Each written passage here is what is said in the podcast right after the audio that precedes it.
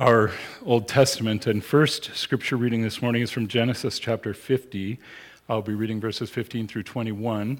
We're taking a little break from the series on James in a sense. Pastor Matt is on holidays this week, and he threatened me if I got ahead of him. So I have to do something different than James, but I'll tie it in a little bit with the Count It All Joy theme that we've been pursuing through, uh, through this summer so far. But reading first from Genesis chapter 50, verses 15 through 21. When Joseph's brothers saw that their father was dead, they said, It may be that Joseph will hate us and pay us back for all the evil that we did to him. So they sent a message to Joseph saying, Your father gave this command before he died. Say to Joseph, Please forgive the transgression of your brothers and their sin, because they did evil to you. And now, please forgive the transgression of the servants of God of your father. Joseph wept when they spoke to him. His brothers also came and fell down before him and said, Behold, we are your servants. But Joseph said to them, Do not fear, for am I in the place of God? As for you, you meant evil against me, but God meant it for good, to bring it about that many people should be kept alive as they are today. So do not fear. I will provide for you and your little ones.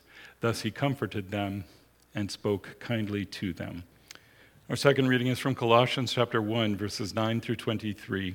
The Apostle Paul wrote, And so from the day we heard, we have not ceased to pray for you, asking that you may be filled with the knowledge of his will in all spiritual wisdom and understanding, so as to walk in a manner worthy of the Lord, fully pleasing to him, bearing fruit in every good work and increasing in the knowledge of God being strengthened with all power according to his glorious might for all endurance and patience with joy, giving thanks to the Father who has qualified you to share in the inheritance of the saints in light.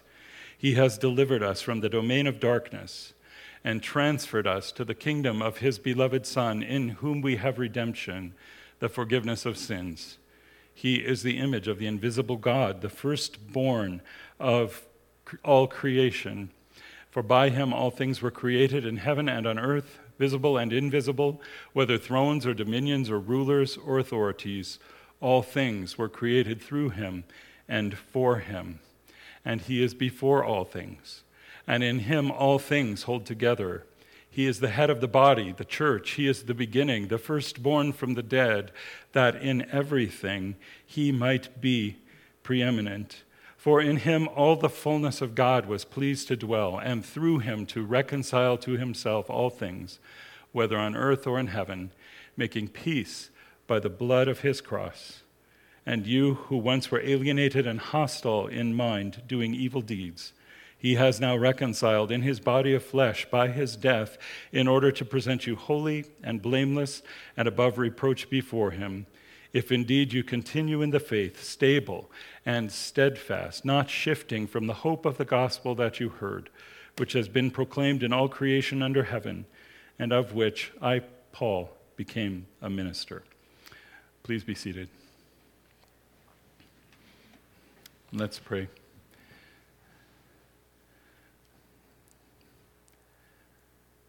Father, as we have just prayed in song, Tune our ears to hear your word. Speak to us by your Spirit. Speak to us through the ancient words of Moses and of the Apostle Paul. Speak to us in our hearts and let your word take root there, that it may grow and bear fruit to eternal life and to your glory. We pray in the name of Jesus our Savior. Amen. So, people of God, what do you understand by the providence of God? And I would ask that you please join me in the answer from the Heidelberg Catechism. Providence is the almighty and ever present power of God by which he upholds, as with his hand, heaven and earth and all creatures, and so rules them that leaf and blade, rain and drought, fruitful and lean years, food and drink, health and sickness, prosperity and poverty, all things, in fact, come to us not by chance, but from his fatherly hand. The Westminster Larger Catechism has it this way God's works of providence are his most holy, wise, and powerful, preserving and governing all his creatures, ordering them and all their actions to his own glory. And of course, both statements are absolutely true, and both say the same thing in their own way. The Heidelberg, as always, tends to point us to the benefits that we experience in our lives because of the providence of God, while the Westminster, as always, points to the glory of God, like a compass just zooming in on magnetic north. What neither statement does, and this is important, what neither statement does is to confuse providence with mere provision. And it's important for us to note this because people often do confuse one with the other. There's the similarity in the words, providence and provision, and it's easy to make that mistake. God does provide for his people, that's true. That's why we are taught to pray for his provision. We are taught to ask, Give us today our daily bread. We are taught to ask God to take care of all of our physical needs because God does provide for his people. But we're not taught to ask God to take care of all of our physical needs simply because our physical needs need taking care of. They do. But we're taught to pray in this way, according to the Heidelberg, so that we come to know that God is the source of everything good. That everything we need, everything good that we may have or ever hope to have in this life, has to come from God, because if it doesn't come from God, as we've seen in the book of James, then it's really not good. And we are taught to pray this way so that we can learn that neither our work and worry nor God's gifts can do us any good at all without His blessing. In other words, we are taught to ask God to provide for our needs so that in seeking God's provision in our life, we can learn to seek Him. That's what we need, especially in this time when, in so many evangelical churches, people have become so focused on seeking for the gifts and the blessings of God that they've all but forgotten to seek for the God who gives them. And we too need to learn to give up our trust in creatures and to trust in Him alone. God does provide.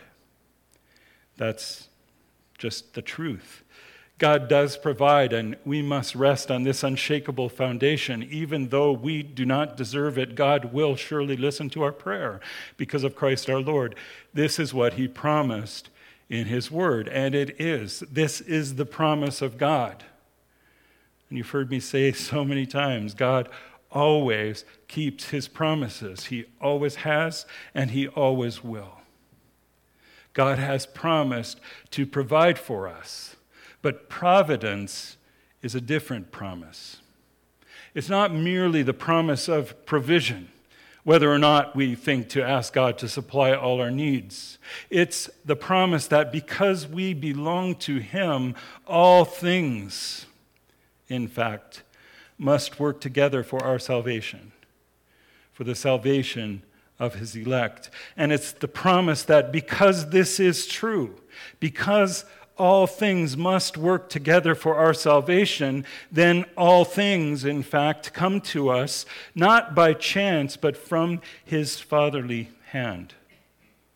All things.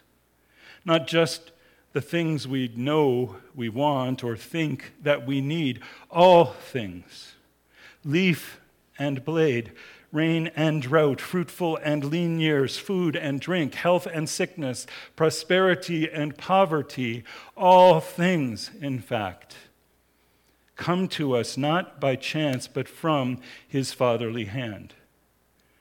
The story that I read a little bit earlier from the book of Genesis is a case in point. I started reading at the point in Genesis 50 when Joseph's brothers saw that their father was dead, but probably most of us, or all of us, are already aware that that is far from the beginning of the tale. Way back in Genesis chapter 37, Joseph had a dream. And not like the dream that Martin Luther King Jr. once claimed to have. It was not a wish or a hope or even some bright imagined future. It was a literal dream in which God showed Joseph that a day would come when his entire family would come before him and bow to the ground. So it wasn't that Joseph felt like he was better than everyone else or had a right to lord it over them. It wasn't that he felt that he was more deserving. I've heard this story cast in so many ways that try to cut the older brothers a little slack for what they're about to do. But Joseph had a dream in which God revealed to him that a day would come. It was a promise when his brothers and his father would come and bow before him. God simply opened his eyes to see something of the future that he was planning, not just for Joseph, but for Joseph's family and for the whole world. And of course, his brothers resented the notion. Are you indeed to reign over us? They said. Or are you indeed to rule over us? Apparently, then as now, nobody liked Mr. Bossy Pants, even if that was only their perception of him. So, scripture tells us they hated him even more for his dreams and for his words. And they found some creative ways of expressing their outrage. Maybe it comes as some consolation to us that biblical families weren't always the most functional either. First, Joseph's brothers determined to kill him. And they had thrown him into a pit until they figured out exactly how they were going to work that out. But after Reuben, the oldest of the 12, talked them out of the killing part, they just threw him into a pit that had no water. And then they sold him to a passing band of human traffickers who took him to Egypt and then resold him to Potiphar, an officer of Pharaoh, the captain of the guard. And even at that point, it's hard to imagine what must have been going through Joseph's head. Did he look to the God who gave him that dream and pray for deliverance from his brothers? Did he ask God for a means to escape the Midianite? Did he just ask for a drop of water to cool his tongue? While his jealous brothers stood on the rim of the pit and debated his fate. I think he probably did, maybe all of those things. It's what we would do, isn't it? God exhorts us to count it all joy when you meet trials of various kinds, for you know that the testing of your faith produces steadfastness. But our natural inclination when we encounter trials of various kinds is to say, God, get me out of this. Even though it was spoken by our Savior, Jesus Christ, let this cup pass from me, is a very human way to pray. Regardless, God had no plans to deliver Joseph at that time, no matter what Joseph may have asked for. As we well know, the young man, through no fault of his own, would later fall afoul of Potiphar, too.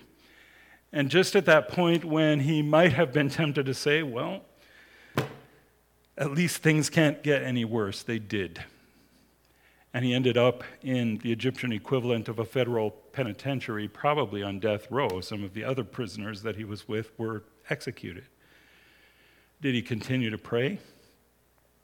Did he continue to consider the disparity between the promise of the dream that God had given him and the harsh reality of his life in prison? We can assume that he did.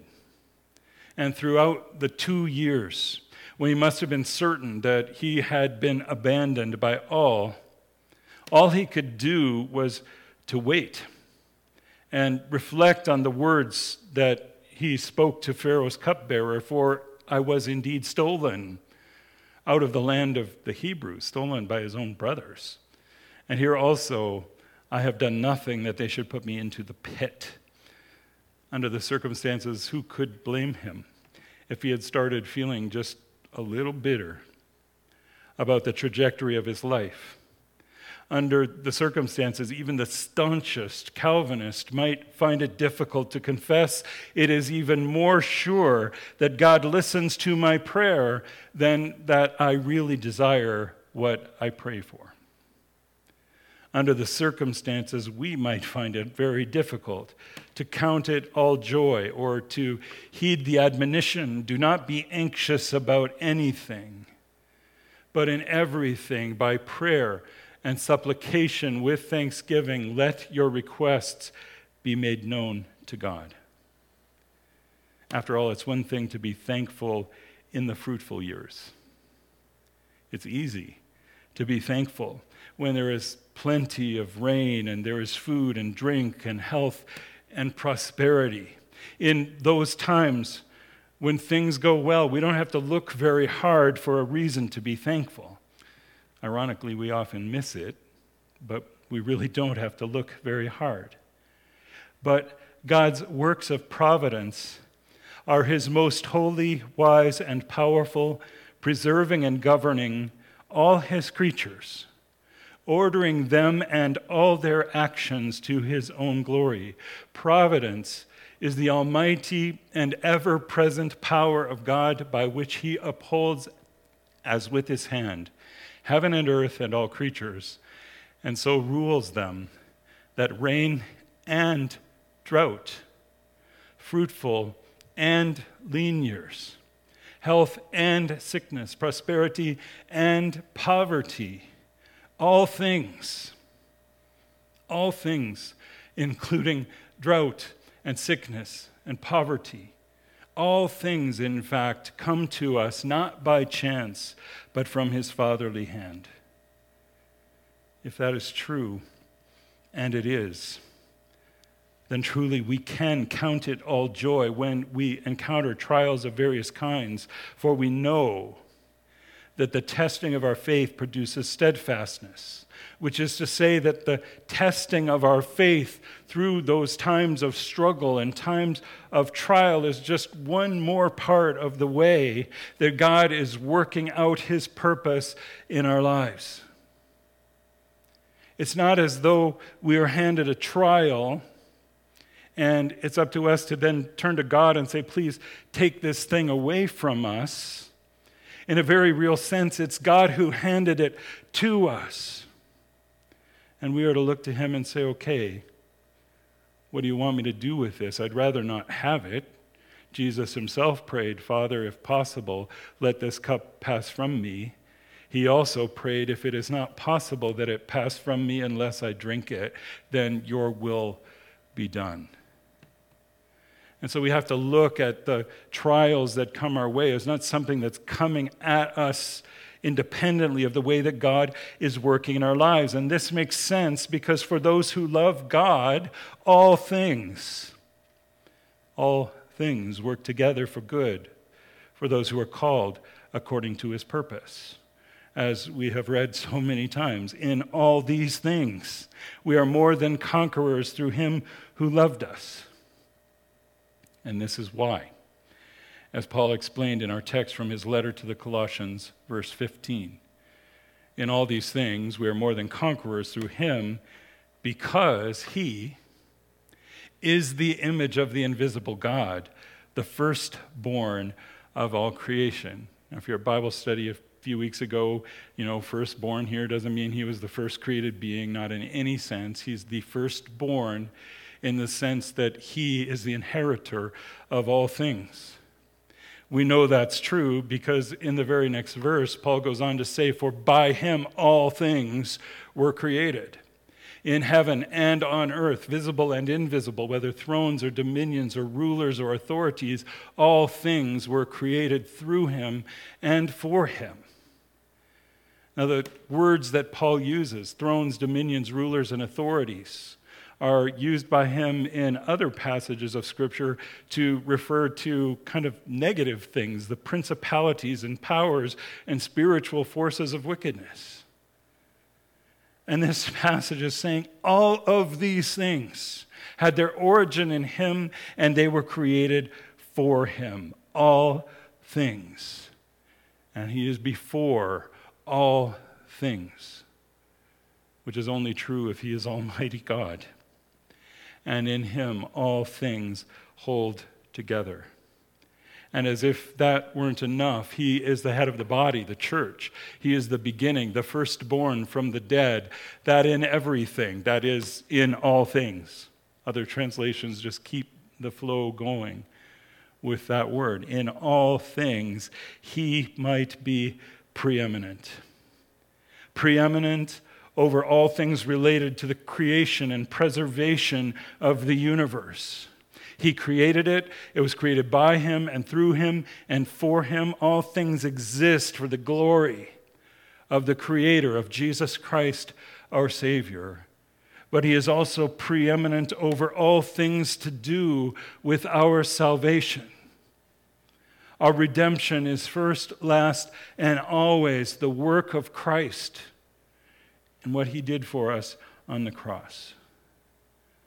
And there's more here than the simple coincidence of the phrase, all things. What we need to see is that it is precisely because Jesus Christ is Lord of creation and Lord of redemption, and therefore preeminent over all things, that all things, in fact, come to us not by chance, but from his fatherly hand and in fact, all things must work together for our salvation. This doesn't mean that we will always get our way or that things will always happen in the way that we would like them to. I remember a couple of churches back in an agricultural area being kind of chided by someone about, well, you know, you don't pray for rain in the right way. And I said, Well, what would the right way be? He said, We need about a half an inch of rain every night between 2 a.m. and 4 a.m. I thought, Okay, weirdly specific, but okay. And the fact that God is in charge of all things, that Jesus is Lord over all things, doesn't mean that we're going to get that if we ask for it. I'm pretty sure we're not. Sometimes there will be abundant rain and there will be fruit and food and health and prosperity. There will. Other times there will be drought and lean years, even sickness and poverty. But it's not as though the good times come from God and the less good times come from somewhere else. Jesus Christ is preeminent in all things. Even so, providence is the almighty and ever present power of God by which he upholds as with his hand heaven and earth and all creatures. He upholds them and he rules them in such a way that leaf and blade, rain and drought, fruitful and lean years, food and drink, health and sickness, prosperity and poverty, all things, in fact, come to us not by chance, but from his fatherly hand. And maybe that's both a sweet and bitter pill for us to swallow. Certainly, it was for a young man who, in the prime of life, found himself forsaken and forgotten by family and friends. His father thought he was dead. His brothers probably hoped that he was dead. And he found himself rotting away in an Egyptian prison, a pit as he himself described it in Genesis chapter 40. But God, through all of that, was about to do something that no one could have anticipated. God was going to take a Hebrew shepherd and he was going to raise him to the throne of Egypt. Joseph, of course, having some experience with the interpretation of dreams, found himself in a position to advise Pharaoh regarding the seven year famine that God was about to send on the land after seven years of plenty. Talk about providence. Joseph said, God has shown Pharaoh what he, God, is about to do. Seven years of plenty, followed by seven years of drought and famine. Both are the work of God. Remember leaf and blade, rain and drought, fruitful and lean years come not by chance, but from his fatherly hand. Then Pharaoh said to Joseph, Inasmuch as God has shown you all this, there is no one as discerning and wise as you. You shall rule over my house, and all my people shall be ruled according to your word. Only in regard to the throne will I be greater than you. And Pharaoh said to Joseph, See, I have set you over all the land of Egypt. But think about it. If his brothers, had not plotted to kill him and then decided instead to sell him into slavery, if he hadn't been sold to that passing band of Midianites, and if they hadn't sold him to Potiphar, and if Potiphar's wife hadn't accused Joseph of rape, making sure that he ended up in this terrible prison, side by side with Pharaoh's butler and Pharaoh's baker, then Joseph would not have had the opportunity to interpret their dreams. If he hadn't interpreted their dreams, he wouldn't have been recalled to Pharaoh when Pharaoh had a troubling dream so that he could interpret that, and he wouldn't have even been in Egypt for God to raise to the throne. So, step by step, through all of those horrible things, God was at work in Joseph's life. And here's another thing Genesis 41, verse 46. Joseph was 30 years old when he stood before Pharaoh, king of Egypt. But he was only 17 when he dreamed that his brothers would come and bow before him. So 13 years of slavery, imprisonment, and suffering.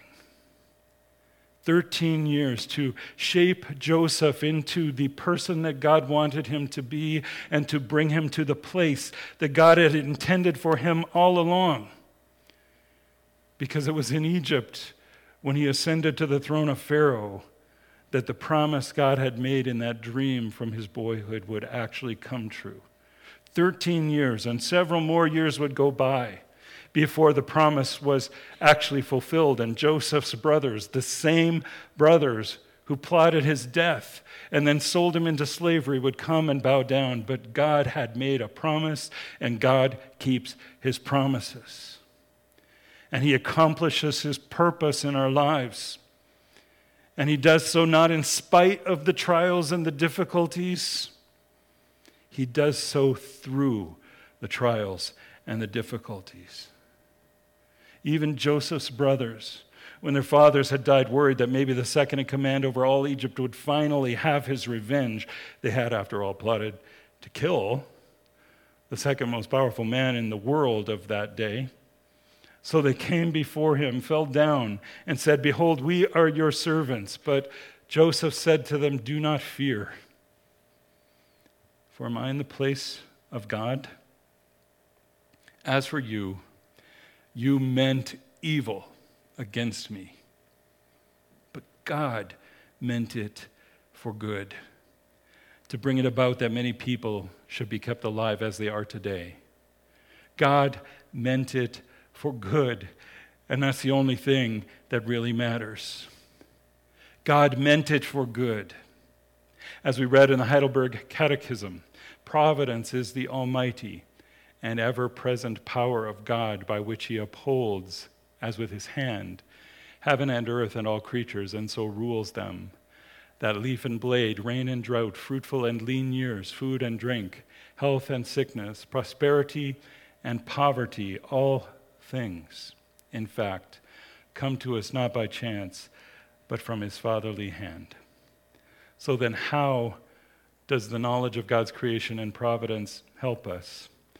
Again, join me in the answer, please. We can be patient when things go against us, thankful when things go well, and for the future, we can have good confidence in our faithful God and Father that nothing will separate us from His love. All creatures are so completely in His hand that without His will, they can neither move nor be moved. So, because Jesus Christ is preeminent in all things. We know that for those who love God, all things work together for good, for those who are called according to his purpose. This is the promise of God, and God always keeps his promises. Let's pray.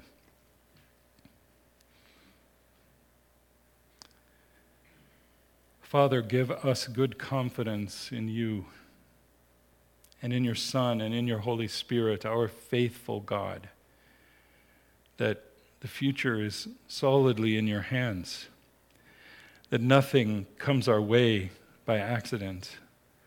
But, Father, that everything that comes our way comes from your fatherly hand as you work out in us your purpose for your glory, for the building up of your church, and, Father, for the reconciliation of the world to Jesus Christ.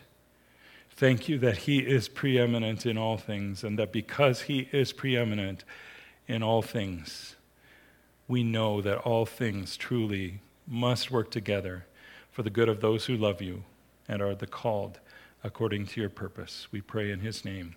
Amen.